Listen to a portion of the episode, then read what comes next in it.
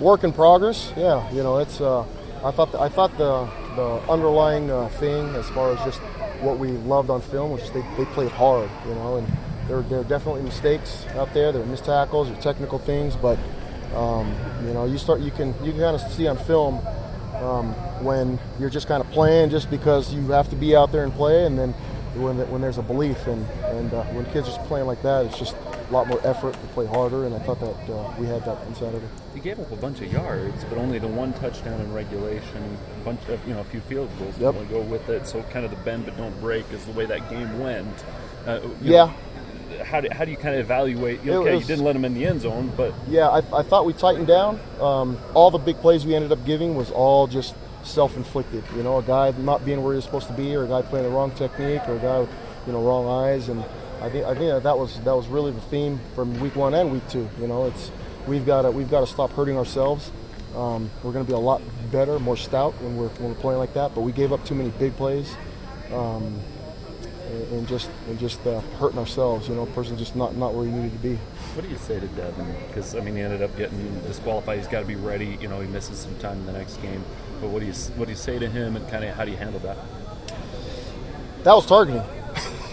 so, I mean, he's got he's got a tackle chest up. I mean, it might have been step late as well. I mean, you just got to make better decisions, and he knows that. He saw it on film, and we've uh, we've got to be be better just as far as making decisions at the point of contact. And I mean, I uh, you know not not to say that I agree with the call or disagree with the call. It's just to me as I look at it, when the refs come in and they they explain to us what they see and kind of the criteria for what they're looking for. To me, it looked like all the criteria they're looking for. It looked like targeting to me. So I mean, we've just got to be better. I've got to be better as a coach and coaching him up and how to do it, and he's got to be better as a player and making decisions.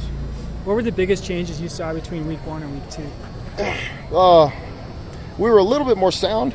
Um, we had, uh, we, we, I mean, there, there, there's still some things that, you know, sometimes as a coach, all you really see is just the critical part. And there's a lot of good. The kids, play, the kids played hard. They played all the way to the end. But we've, we've just got to be better. We, we're taking away a lot of big plays if we can just be where we're supposed to be. And, and uh, we've got to do a better job as coaches, just making sure that our guys are sound.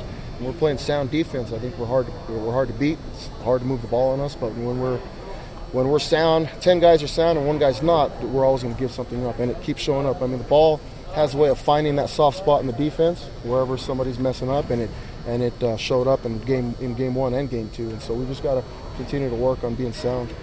Defense really came alive during kind of crunch time at the end. How do you create that urgency throughout the entire game? I think that's credit to the players, and that's that's credit to uh, all the fans that traveled there. I mean, it it was uh, it was just an electric place to play play in. I, I thought it was uh, a lot of energy um, and uh, a lot of belief, and it's also just you know as a player, it's always fun to play in front of people, and so I think that was just more credit to just the players and their energy as well as the, the crowd that showed up. Talk about the challenges you're facing this week against the USC team. It's proven they can move the ball. Yep, yep. Got a lot to work on, a lot to um, try to shore up. You know, as far as the improvements from game one to game two, um, we've we've just got to be technically good and uh, schematically good, and I think that uh, you know we'll, we'll play stout, but we've got to keep everything in front of us. I mean, they they're they're really good on offense. I think. I think they're very very in sync, even with the freshman quarterback. They got a lot of playmakers on the perimeter, got a lot of speed, and uh, good running back. I mean, it's it's a solid solid offense. It's, I think it's a little bit different from the two previous offenses that we faced with, with all what they do, spread and throwing the ball, but um, it definitely has its challenges that we've got to make sure that we, we stop them.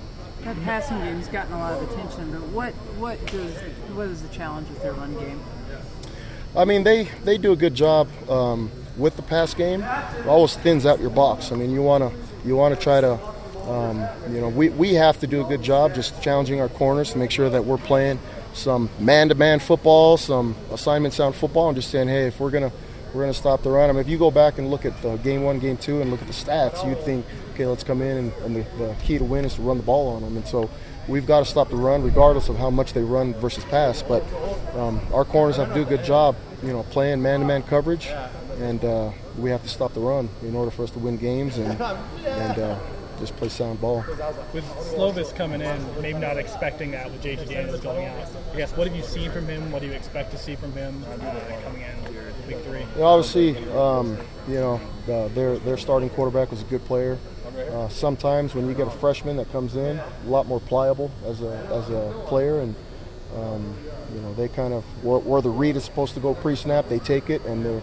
I think they he found a lot of success just being obedient to the system. And look on film, they were really. I mean, it's uh, surprisingly because they're really, really in sync, and that's something that you don't normally see with a freshman quarterback. But um, I think I think he's running their system really well, and and uh, I think because of his success the first week, he's going to continue to do it. Just they're going to do their deal, and we got we got to stop them.